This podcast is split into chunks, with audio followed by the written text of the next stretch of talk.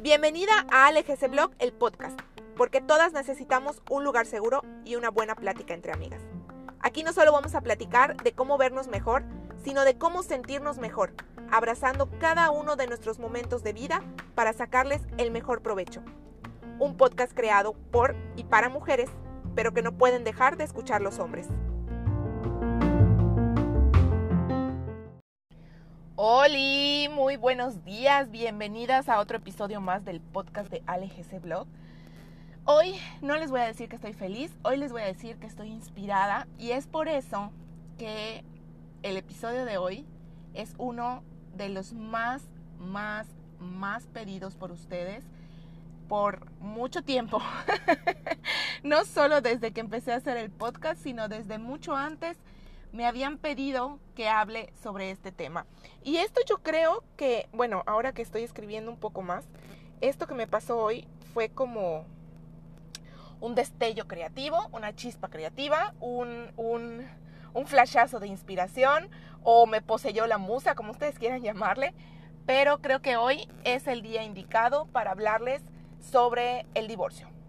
Ustedes me han pedido infinidad de veces, infinidad de veces que yo les platique sobre el divorcio, mi experiencia, etcétera, etcétera. Bueno, en este episodio, que voy a tratar de no hacerlo tan largo y hablarles un poquito de mi experiencia y de lo que, bueno, de lo que pienso sobre el divorcio. En este episodio van a poder encontrar tres opiniones diferentes, o sea, tres ales diferentes, o sea, tres posturas diferentes, tres puntos de vista diferentes. Voy a hablar del divorcio como hija de padres divorciados, como mujer divorciada y como madre divorciada. ¿Ok? O sea, son tres puntos de vista que yo encuentro completamente diferentes en mi perspectiva sobre el divorcio.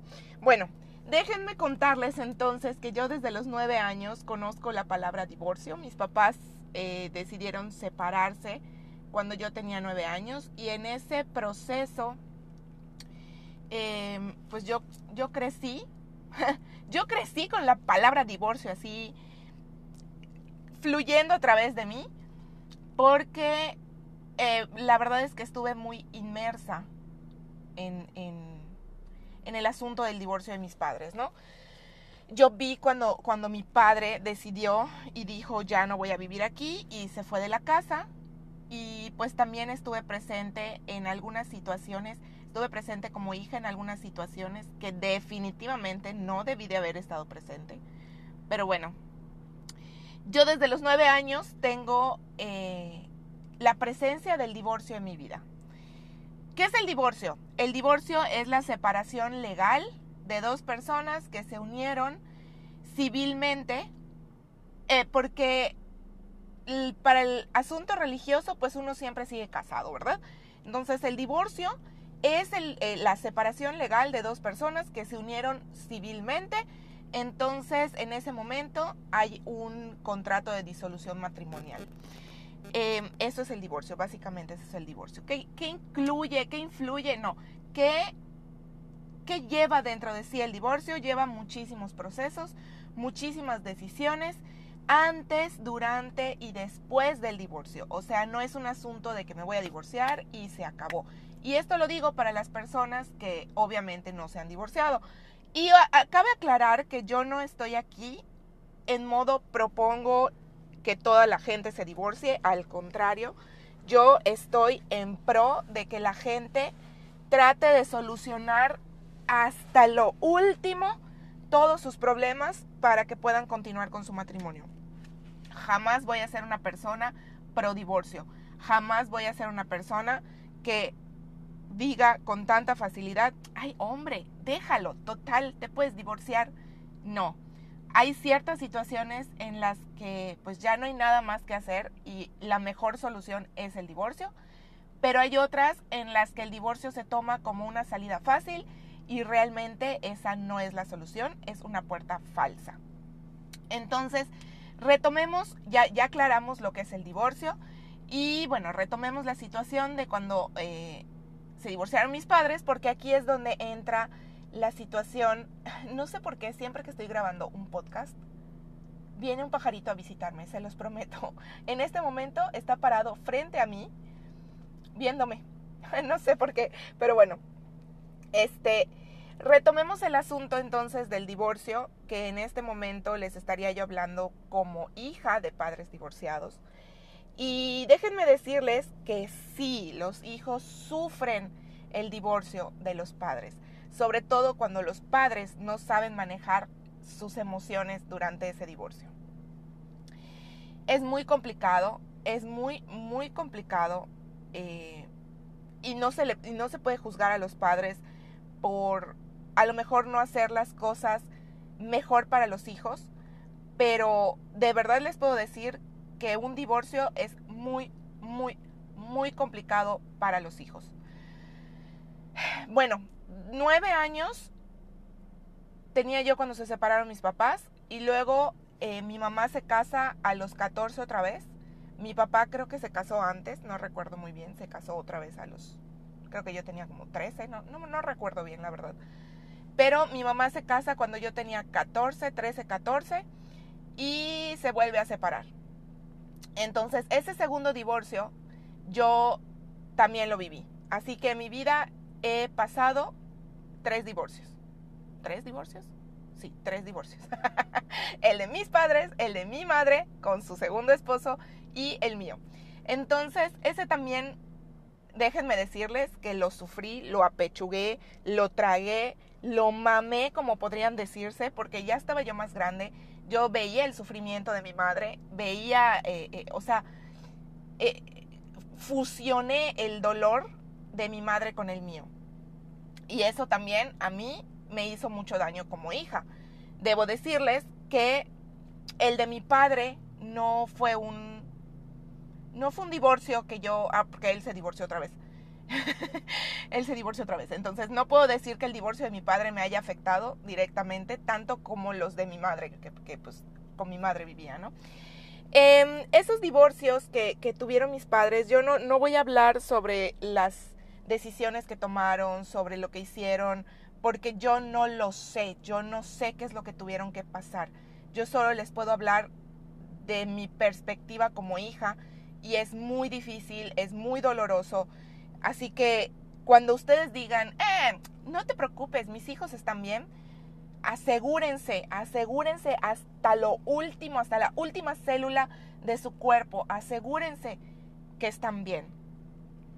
Y les digo que yo no puedo hablar sobre las decisiones, sobre lo que hicieron. Yo no puedo opinar acerca de la toma de decisiones de mis padres, porque luego yo, al vivir un divorcio, sé lo complicado que es tomar la decisión de separarte y además tomar la decisión de muchas cosas que suceden con los hijos. Entonces, como hija es súper complicadísimo súper, súper complicadísimo vivir un divorcio. Las personas que más me apoyaron y más me entendieron fueron mis mejores amigas, Abril e Hilda, que en ese tiempo, bueno, y digo sus nombres porque se los reconozco aquí, que fueron parte importantísima de mi crecimiento durante el divorcio de mis padres, porque, y se los agradezco muchísimo. Y gracias a Dios fueron buenas amistades, porque siempre me apoyaron, siempre estuvieron ahí, siempre, siempre escucharon todo lo que yo tenía que decir, todo lo que tenía que llorar, todo lo que tenía que berrear, porque fue muy complicado, fue muy, muy complicado vivir el divorcio de mis padres. Eh, pongámoslo entre comillas sola, ¿no? Porque fue un divorcio que no fue muy amistoso. Entonces, al ser un divorcio no muy amistoso, eh, pues obviamente yo lo resentía más, ¿verdad? Pero bueno, ese solo fue un breviario cultural de que desde los nueve años yo tengo embebida en la vida la palabra divorcio. Eso no me hizo no querer casarme. Eso no me hizo ni evitó que yo me pudiera enamorar y decir quiero formar una familia. Así que a los 23 años tomé la decisión de casarme me casé y gracias a Dios gracias a Dios, no fue un matrimonio de, de, infierno, o sea, fue un buen matrimonio. Fue un matrimonio bonito hasta cierto punto porque pues nos llevábamos muy bien y eso siempre lo platicamos mi esposo y yo, eh, eh, Gerardo y yo siempre platicamos sobre lo bueno que fueron nuestros matrimonios y, que pues no tenemos nada en contra de nuestras exparejas. Gracias a Dios tuvimos buenos divorcios. Pero entonces como hija de padres divorciados, obviamente yo en mi cabeza no cabía la situación de poder divorciarme hasta que en un momento eh, de plática, en una situación, salió a la luz que ninguno de los dos estaba feliz en ese matrimonio. O sea, realmente estábamos fantaseando algo que no estaba sucediendo. No sé si me explico. Y al final, cuando tomamos la decisión de divorciarnos, fue muy sorprendente para todos, fue muy sorprendente, muy, muy, muy sorprendente para todos. Creo que mi hija tenía tres años, o sea, llevabas... ¿eh? Iba a cumplir cinco años de casada cuando decidimos divorciarnos. Y fue muy sorprendente para todos porque no peleábamos, no teníamos discusiones, no, no hubo infidelidad, o sea, estaba bien, nada más que no éramos felices. Y sabíamos que no íbamos a ser felices juntos, porque no éramos felices con nosotros mismos. O sea, ninguno de los dos, no, ninguno de los dos era feliz, ninguno de los dos era feliz. Entonces fue ahí cuando decidimos divorciarnos, fue una sorpresa para todos, mi hija estaba muy chiquita, eh, sí fue como extraño decirle que, su papá ya no iba a dormir en la casa, que ya no iba a vivir en la casa, pero poco a poco se le fue eh, pues ayudando a entender esa situación. Ahí va, ok. Eh, obviamente no voy a hablar de todo lo que sucedió cuando tomamos la decisión de divorciarnos, pero cuando tomamos la decisión de divorciarnos fue una decisión em, firme, o sea, dijimos, ok, vamos a divorciarnos, me voy a separar y vamos a comenzar con los trámites del divorcio lo más tranquilamente posible por nuestra hija.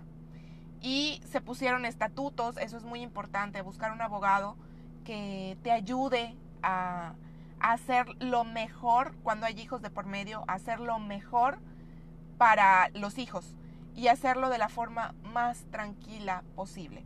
Al final de este podcast les voy a hablar de cosas que definitivamente no se deben de hacer cuando una persona se divorcia.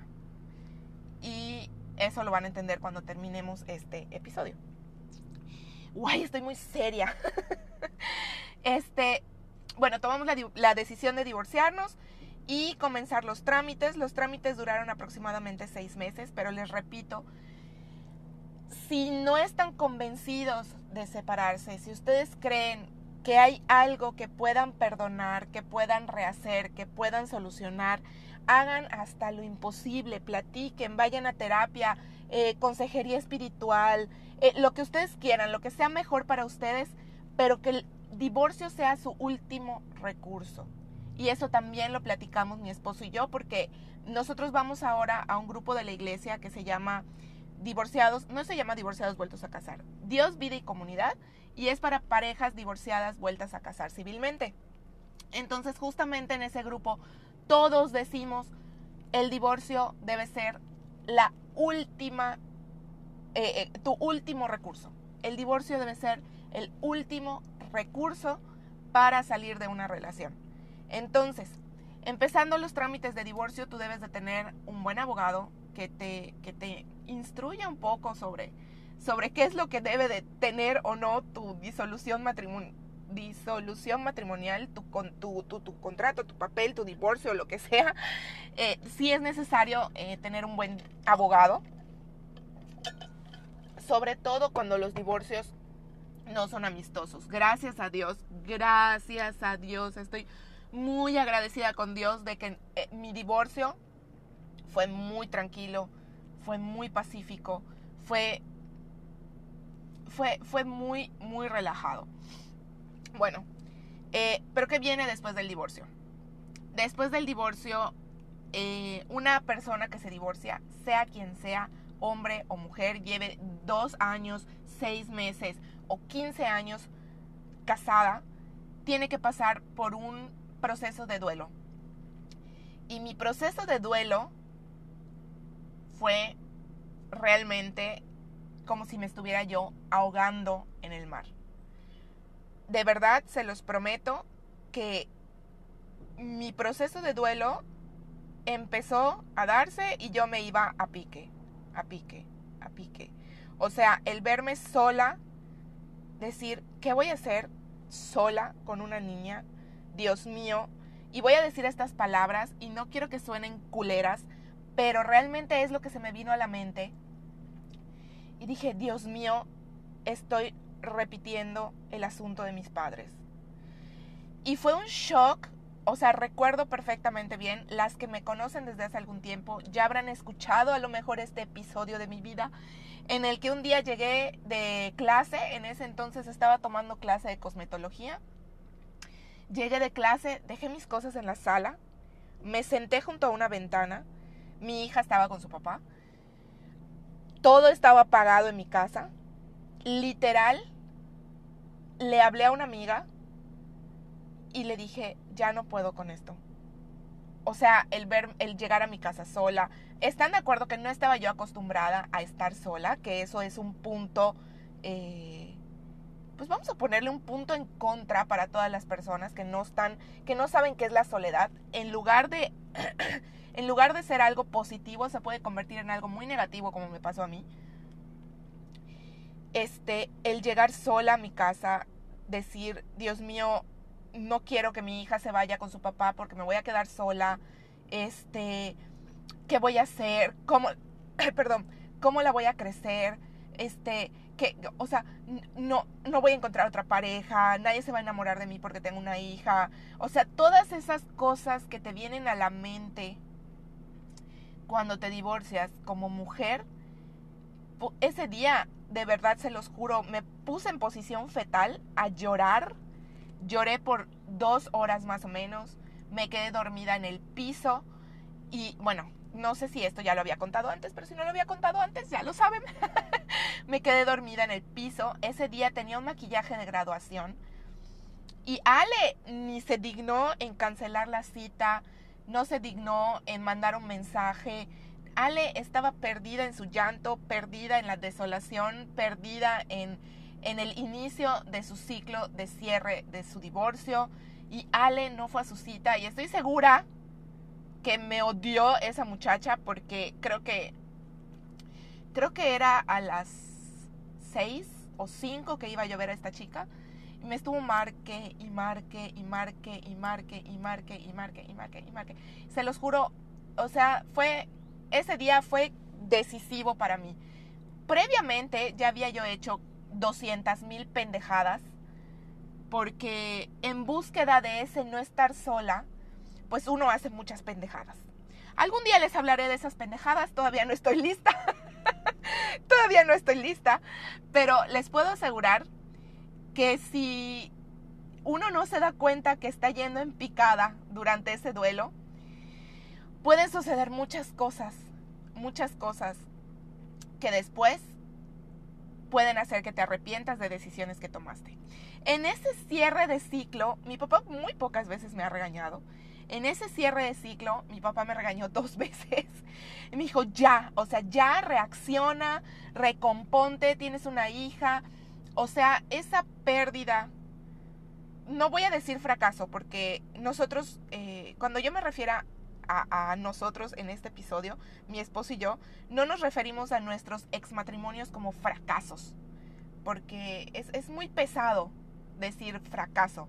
Salieron muchas cosas buenas de, de nuestros exmatrimonios. Entonces, me atrevo a decirlo porque lo hemos platicado mucho. Entonces, no voy a hablar de mi matrimonio como un fracaso, porque no. Y creo que eso es algo que mucha gente hace equivocadamente y decir es que fracasó mi matrimonio. No, bueno, terminó tu matrimonio, pero tu matrimonio te enseñó muchas cosas. Realmente no fue un fracaso como tal. Así que definitivamente no no lo tomé como un fracaso, pero sí fue algo muy difícil el recomponerme y volver a empezar y decir, ok, respira, Ale, ponte las pilas y sal adelante. Eh, definitivamente el terminar una relación eh, pues ya establecida, porque además cuando terminas un, un matrimonio, hay una separación de vida completa. Hay una separación de rutinas, hay una separación de amistades, hay una separación de familia, hay una separación de aspectos eh, laborales, de costumbres, de tradiciones, de, no sé, de muchísimas otras cosas. Por ejemplo, les hablo de, de costumbres. Eh, no sé, cada jueves ir al cine. Entonces, cuando te encuentres en que cada jueves ya no vas a ir al cine con esa persona, tienes que recomponer y reconstruir eso que se ha dejado atrás. Cuando, eh, por ejemplo, rupturas de familias, o sea, se separan las familias. Dicen que cuando te casas, no te casas con la familia y es muy cierto, o sea, hay muchas situaciones en las que son tu pareja y tú, pero eh, fiestas familiares, cumpleaños, salidas, amistades con ciertos, con ciertos eh, parientes de la pareja, todas esas cosas se acaban. Cuando hay una separación, las amistades se dividen. Sin duda alguna, las amistades se van a dividir. Incluso personas que creías que eran tus amigas y se hicieron amigos de tu pareja por ti, probablemente se alejen de ti en tu divorcio. Eh, no sé si me explico. Eh, por ejemplo, a mí me pasó que yo tenía una amiga, muy, muy, muy mi amiga desde la primaria, que cuando yo me divorcio, ella se queda con él. ella se queda con él, con mi ex marido como amiga y a mí me deja de hablar. Entonces, ese tipo de cosas tienes que recomponer, tienes que reconstruir tu vida. Y reconstruir la vida cuando hay un divorcio no necesariamente tiene que ser para conseguir una pareja. Creo que, que eso de, ay, es que está reconstruyendo su vida ya cuando encuentra una pareja es mentira. La reconstrucción de la vida, el replanteamiento de esquemas comienza desde el momento en el que se decide divorciarse. Para mí eso me queda muy, muy claro. Esto de reconstruir tu vida ya que tienes una pareja no es cierto. Si no reconstruiste o replanteaste tu vida antes de tener otra pareja, va a ser muy difícil que puedas hacerlo con, con esta pareja nueva, porque no vas a, a saber reconstruir ni replantear esquemas para ti. ¿Ok? Entonces eso, eso, eh, pues creo que podría ser un tip que podría ayudarles. Pero bueno, ahorita les hablé del divorcio, no voy a hablar para nada de el inicio de mi nueva relación, ¿ok? Eso sería un episodio completamente nuevo porque abarca muchísimas cosas también y es completamente diferente el tema. Ay, perdón. y ahora, escucharon que estuve hablando desde el punto de vista Ale, la pareja que se separó. Pero dentro de ese divorcio también estaba Ale, la mamá. Porque había una niña de tres años de por medio. Acababa de cumplir tres años Nara. Y Ale, mamá, tenía que replantear un esquema de vida para ella y replantear un esquema de vida para su hija que sea beneficioso para su hija junto con su papá. Entonces, obviamente junto con su papá, que ya no es pareja de Ale. no sé si me explico, es extraño hablar en tercera persona. No, no se me da mucho eso, pero en este, en este episodio lo estoy utilizando como, como ejemplo, ¿no? Entonces, en ese estado de pique en el que yo me estaba yendo en reconstrucción de mi vida, no, en ese estado de pique que yo me estaba yendo durante el cierre de ciclo o durante mi duelo de mi divorcio, pues me estaba llevando entre las patas a mi hija. Y estaba tomando decisiones que se me hacían bolas en la cabeza. Y también, pues, el, el, papá de mi hija, pues, estaba tomando decisiones conmigo que se nos hacían bolas en la cabeza y que no era lo mejor para nuestra hija. Y fue muy difícil afrontar, no enfrentar, afrontar la situación de soy madre divorciada. Mi hija ahora tiene una familia monoparental, porque la familia monoparental es familia con mamá y familia con papá. Entonces mi hija ya tiene una familia monoparental. ¿Qué voy a hacer ahora para ayudar a mi hija a sobrellevar el divorcio de sus padres? Bueno, como mamá, como mamá slash hija de padres divorciados, yo dije, bueno, lo que quiero para mi hija es lo que yo no quise para mí cuando estaba en el proceso de divorcio de mis padres. Entonces empecé a hacer todo lo contrario de lo que sucedió cuando mis padres se divorciaron. Y, oh sorpresa, ¿qué creen? Tampoco era lo correcto. Tampoco era lo correcto. Y en ese momento dije, no puedo sola, necesito, necesito que me ayuden, necesito que me orienten. Y algo que yo nunca tuve cuando eh, estaba en casa de mis padres, o en casa de mi madre, este, como, como hija de padres divorciados para... Es, es, es una etiqueta muy cagada, muy fea, pero pues es la realidad. Algo que yo no tuve como, como en ese proceso fue apoyo psicológico, eh, terapia. Yo no llevé terapia de ningún tipo hasta pues ya grande, cuando ustedes ya escucharon Em, cuando yo decidí ir a terapia, que fue en este tiempo, y decidí que alguien, que necesitaba yo que alguien me ayudara a, pues ayudar a mi hija. Y creo que fue la decisión más inteligente que pude haber tomado, porque a pesar de que para mi hija no ha sido fácil el proceso de divorcio de sus, de sus padres y el que su madre se case y todo el proceso que conlleva y ya saben, o sea, todo eso que conlleva el que sus papás estén separados, el tener que ir unos días con mamá, unos días con papá, o sea, todo ese proceso para mi hija no es fácil, hasta el día de hoy no es fácil y yo lo entiendo, yo lo platico con ella, pero creo que entre todos, entre entre Jerry, entre su papá, entre, entre yo, entre yo, así se dice, sí, entre yo, entre la terapia, estamos haciendo pues un súper trabajo para ayudarla en ese proceso, porque, porque pues obviamente no es fácil para ella y como mamá hay muchas cosas que evito hacer porque sé que eso daña a los hijos ¿ok? Evito hacerlo en, en el aspecto de tu papá está ahí y nosotros aquí. ¿Me explico? Una cosa de esas es, y se las, se las recomiendo mucho a los papás, eh, de, a los papás divorciados, por favor, por el amor de Dios, no hablen mal de la otra parte. La otra parte forma parte de sus hijos hablar mal de ellos es como que los hijos sienten que estás hablando de una mal de una parte de ellos.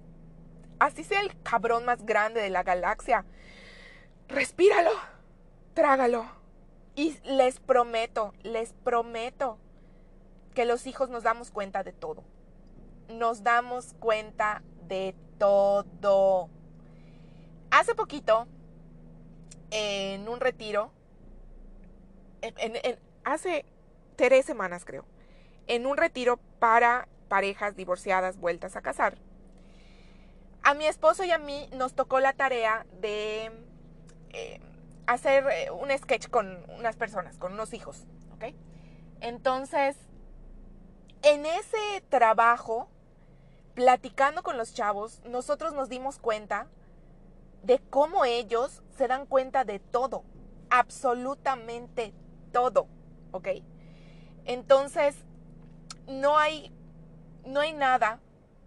Hay cosas que no se deben de decir y que poco a poco se van a ir soltando, abriendo, información que se va contando, pero hay formas de hacerlo, ¿ok? Entonces creo que esa parte ha ayudado mucho a mi hija. En casa nosotros no hablamos mal de su papá, en casa nosotros siempre estamos eh, abiertos a que nos platique sobre su papá. Yo siempre platico con ella, siempre le pregunto cómo te fue, qué hiciste, te divertiste. O sea, esa parte que ella se sienta en confianza es muy importante, muy, muy importante.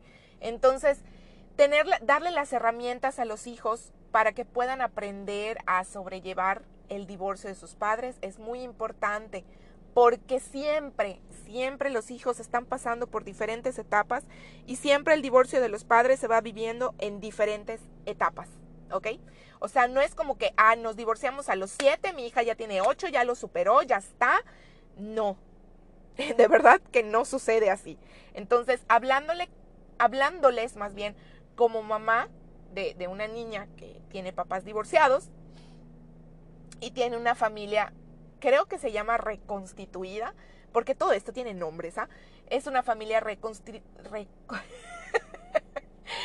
reconstituida, tanto del lado de mamá como de papá.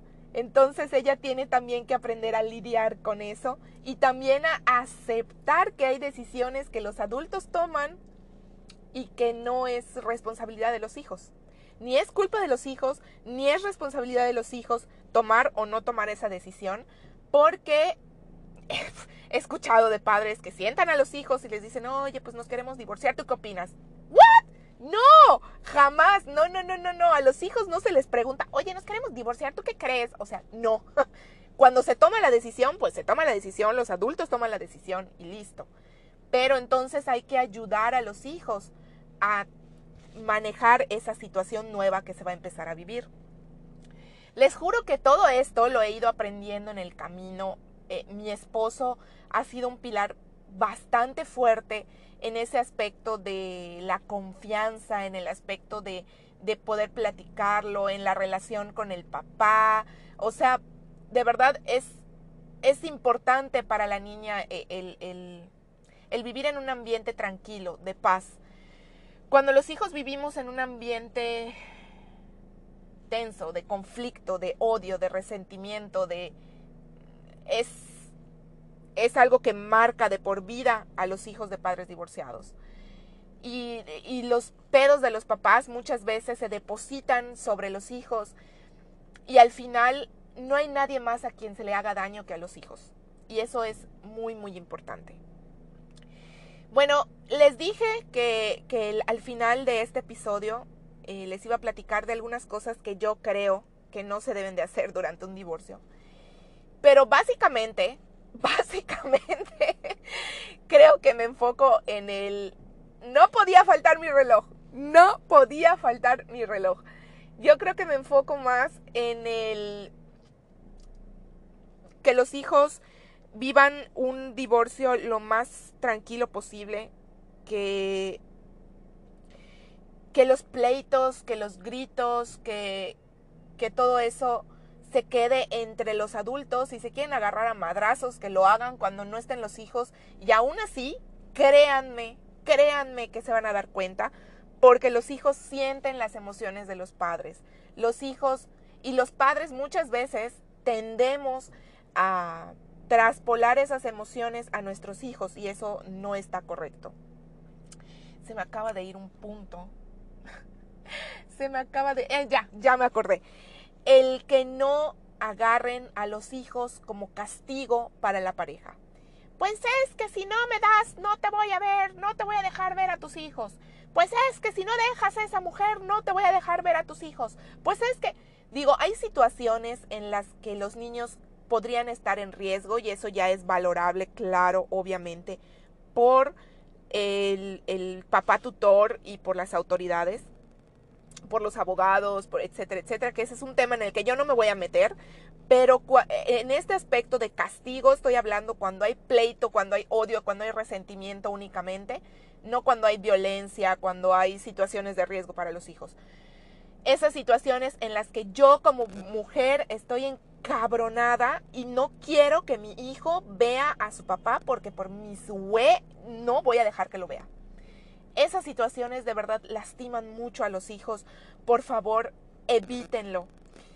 Otra cosa, al menos como mujer, olvídense del que no me voy a divorciar porque qué voy a hacer, no me voy a divorciar porque nadie me va a querer con hijos, no me voy a divorciar porque me va a ver mal la gente, no me voy a divorciar porque, O sea, realmente cuando tomas la decisión de divorciarte, cuando ya no hay marcha atrás, cuando ya no hay nada que hacer, que te valga madres lo que piense la gente.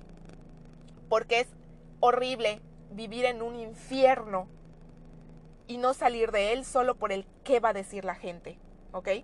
Y hay una frase que a mí me gusta muchísimo, que es que los hijos, porque hay mucha gente que dice, es que no me divorcio por mis hijos, pero ven pleitos, gritos, odio, este, malas caras, insultos. Es mejor cuando los hijos viven en un viven fuera de un matrimonio roto, entre comillas, que dentro de un matrimonio fracturado. De verdad, que eso, y les repito, los hijos se dan cuenta de todo. Pero estamos en el punto en el que como mujer muchas veces pensamos, es que no tengo trabajo, ¿qué voy a hacer? Es que él, él me mantiene, es que él... Todo se puede, todo, todo, todo, todo se puede, se los prometo, que a veces vamos a ver una, una, parte muy oscura. Cada quien ve la parte oscura como le toca vivirla. Yo la vi de una forma, tú la vas a poder ver de otra forma.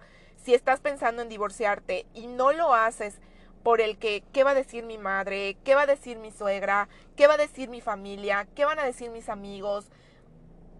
Si la única razón para quedarte en el matrimonio es qué van a decir y ya no hay nada que hacer, ya no hay salvación, ya no hay absolutamente nada que hacer,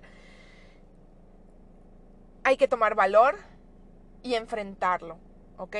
Sobre todo si hay hijos y les juro y les prometo que los hijos ven la infelicidad de la madre. Por más máscaras que te quieras poner, ven la infelicidad de tus, tus hijos, ven tu infelicidad. Y hay que preguntarnos qué es lo que queremos enseñarle a nuestros hijos. Por ejemplo, mi hija, mi hija, eh, pues obviamente sus papás son divorciados, su abuelita es divorciada, su abuelito es divorciado, este, vueltos a casar, eh, o sea, no le puedo tapar el sol con un dedo a mi hija, pero sí le puedo decir y enseñar que ella puede tomar sus propias decisiones y ser feliz y, y con lo que ella quiera hacer. O sea, tratar de mostrarle, más bien mostrarle el lado bonito de la vida y no estar encerrados en un sufrimiento eterno. Entonces, Créanme, créanme, se los digo de propia voz, créanme, de todo nos damos cuenta los hijos. Em, bueno, esa es otra. El qué dirán, de verdad, de verdad, ni lo piensen. Y otra cosa muy importante, eh, y muchas veces lo he escuchado, es, y muchas veces lo he leído porque ustedes me han mandado mensajes, es es que no me quiero separar porque ¿quién me va a querer con hijos? O sea, de verdad hay muchas personas, tanto hombres como mujeres, porque esto aplica a hombres y mujeres, hombres divorciados que tienen hijos, que luego encuentran una pareja que la pareja ama entrañablemente a los hijos y viceversa. Y también se dan otras situaciones en las que las nuevas parejas no pueden ver a los hijos, pero esa es otra cosa. Hoy vamos a hablar de que sí existen esas cosas, sí existen esas parejas que te aman y aman a tus hijos. O sea, de verdad sí existen, créanlo. Yo conozco, les repito, por el grupo en el que estamos, conozco a muchísimas parejas divorciadas vueltas a casar en diferentes situaciones, con hijos, sin hijos. Él tenía hijos, ella no tenía hijos, ella tenía hijos, él no tenía hijos, tenía tres, tenía dos, tenía uno. O sea, de verdad, los tuyos, los míos, los nuestros. De verdad, que ese pensamiento de quién me va a querer con hijos sea el último. Tengo una amiga muy querida que me lo llegó a decir en viva voz. Obviamente estábamos rapazuelas, pero hoy, o sea, ella decidió separarse. Sí, creo que no estaba casada, eh, decidió separarse y hoy es feliz con su marido, con sus hijas de su anterior pareja y con su hija, con su marido actual. Y es feliz. Y, o sea, de verdad, es, ese chip de quién nos va a querer con hijos es una ma. Y escucho a muchas personas que es que me dijo mi madre que esa es mi cruz. Es que me dijo, no señores, el matrimonio no es una cruz.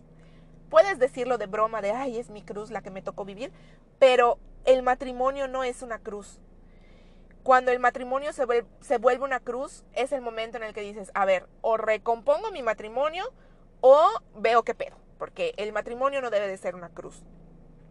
Y les juro que yo no soy experta en matrimonio, se los juro que no, se los juro, se los juro que no. No soy experta en matrimonio, no, no, no soy terapeuta familiar ni de parejas, no, para nada, absolutamente. Pero en el transcurso de estos años he ido aprendiendo muchas cosas que de verdad un matrimonio no es fácil, no está fácil tener un matrimonio.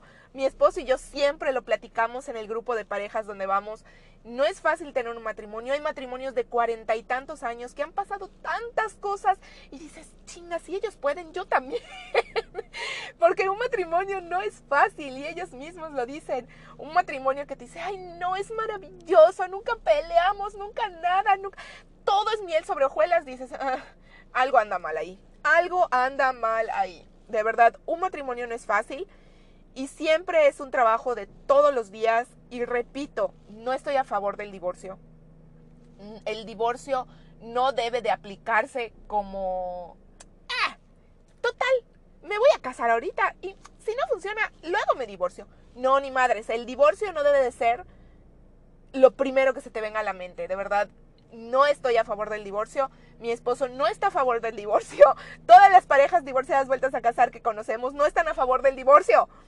El divorcio no es un juego, el divorcio es muy complicadísimo, muy complicado. El antes, el durante y el después. Es algo muy complicado. Sin embargo, cuando es, es eh, sin embargo, es necesario en algunas situaciones. Pero bueno, ya, creo que ya voy a dejar de hablar. Creo que dije básicamente eh, lo importante de mi experiencia con la palabra divorcio en sí. Creo que concentré las tres ales, las tres ales, y la verdad es que, como les digo, he ido aprendiendo mucho hemos ido aprendiendo mucho, mi hija y yo. Hemos ido aprendiendo mucho, mi esposo y yo. Eh, aprendí mucho antes de, casarme por segunda vez. Aprendí mucho durante el divorcio. Aprendí mucho en el transcurso con mi hija. O sea, aprendí mucho siendo hija de padres divorciados. me ha tocado platicar con personas que están en un proceso de divorcio y yo les digo, mira, te voy a dar un consejo como hija de padre divorciado, no hagas eso, no hagas lo que estás haciendo, trata de hacerlo de otra forma. A los hijos nos lastima que se vean así, nos lastima que se hablen así, nos lastima que nos digan tal cosa. Nos como hija de padres divorciados, creo que he podido aplicar mi experiencia para ayudar entre comillas a otras personas. De hecho, este hace poquito me pasó que me dijeron, oye Ale, como hija de padres divorciados, de padres divorciados, da tu testimonio, qué fue lo que pasó, cómo estás ahorita, qué es lo que estás viviendo. O sea, todo eso, la verdad es que me ha ayudado a crecer como persona una vez que aprendí a verlo y aprendí a dejar de ver esa experiencia como sufrimiento, porque esa es la palabra. Cargué sufrimiento por muchos años y dejé de verlo como sufrimiento y empecé a verlo como aprendizaje. Y en ese momento, la verdad es que mi visión, mi punto de vista y todo cambió. Así que bueno, espero que este podcast haya sido de ayuda, de apoyo, de, no sé, de, de, de, entretenimiento, no sé, a, a algunos de ustedes. Así que por favor, si creen que alguien le pueda ayudar lo que acaban de escuchar conmigo, por favor, compartan este episodio, compartan en sus redes sociales. Creo que es muy importante hacer conciencia de que el divorcio no es un juego, de que el divorcio no debe ser la salida fácil, de que el divorcio no debe ser lo primero que se nos venga a la mente y que es un proceso que conlleva muchas cosas. Entonces, por favor, si alguien está necesitando este audio, por favor, compártanselo y pues yo me voy a despedir y hasta la próxima. Nos estamos escuchando en otro episodio de ALGC Blog, el podcast.